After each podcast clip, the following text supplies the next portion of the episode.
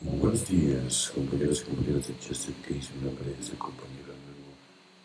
Vámonos con este 24 de agosto. Buscar la verdad. Aprendemos a tener cuidado de pedir cosas concretas.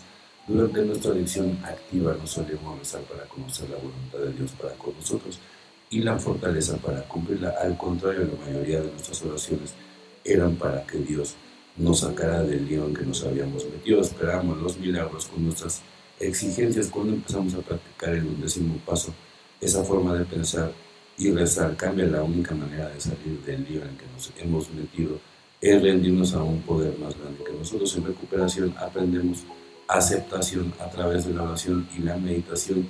Intentamos saber cómo hacer frente a las circunstancias que se presentan en nuestro camino. Dejamos de luchar, abandonamos nuestras ideas de cómo deberían de ser las cosas, pedimos sabiduría y escuchamos las respuestas. Estas por lo general no llegan con un rayo de luz blanca acompañado de un redoble de tambor, sino que aparecen sencillamente con la silenciosa sensación y tranquilizadora de que nuestra vida va por buen camino y que un poder más grande que nosotros guía nuestros pasos. Tenemos una alternativa, podemos pasarnos la vida luchando para que las cosas salgan a nuestro antojo o podemos rendirnos a la voluntad de Dios. La paz se puede encontrar aceptando los vaivenes de la vida. Solo por hoy abandonaré mis expectativas, buscaré la orientación de mi poder superior y aceptaré la vida, evidentemente. Un enigma que da resultados puede que sea posible explicar las experiencias espirituales tales como nosotros las hemos conocido, pero yo a menudo he tratado de explicar la mía propia.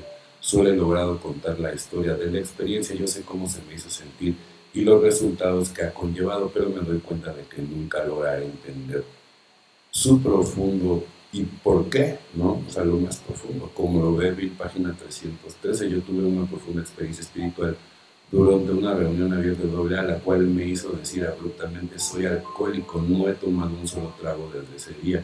Yo podría decirle las palabras que oí justo antes de mi admisión y cómo afectaban, pero el por qué sucedió esto no lo sé, creo que un poder superior a mí mismo me eligió para recuperarme, sin embargo, no sé por qué Trato de no preocuparme ni de lucubrar sobre lo que todavía no sé. En cambio, confío en que si continúo practicando los pasos y los principios de AA en mi vida, compartiendo mi experiencia, seré amorosamente guiado hacia una profunda y madura espiritualidad en la cual se me irá revelando más y más. Por el momento es para mí un regalo confiar en Dios, fíjense bien está diciendo Dios, y practicar los pasos y ayudar a otros, evidentemente, hacer el bien sin importar a quién, ¿no? Evidentemente, si es en el, en grupo está increíble, pero el, bien lo tienes que ser diario a todas las personas, ¿no? no nada más a los que te caen bien.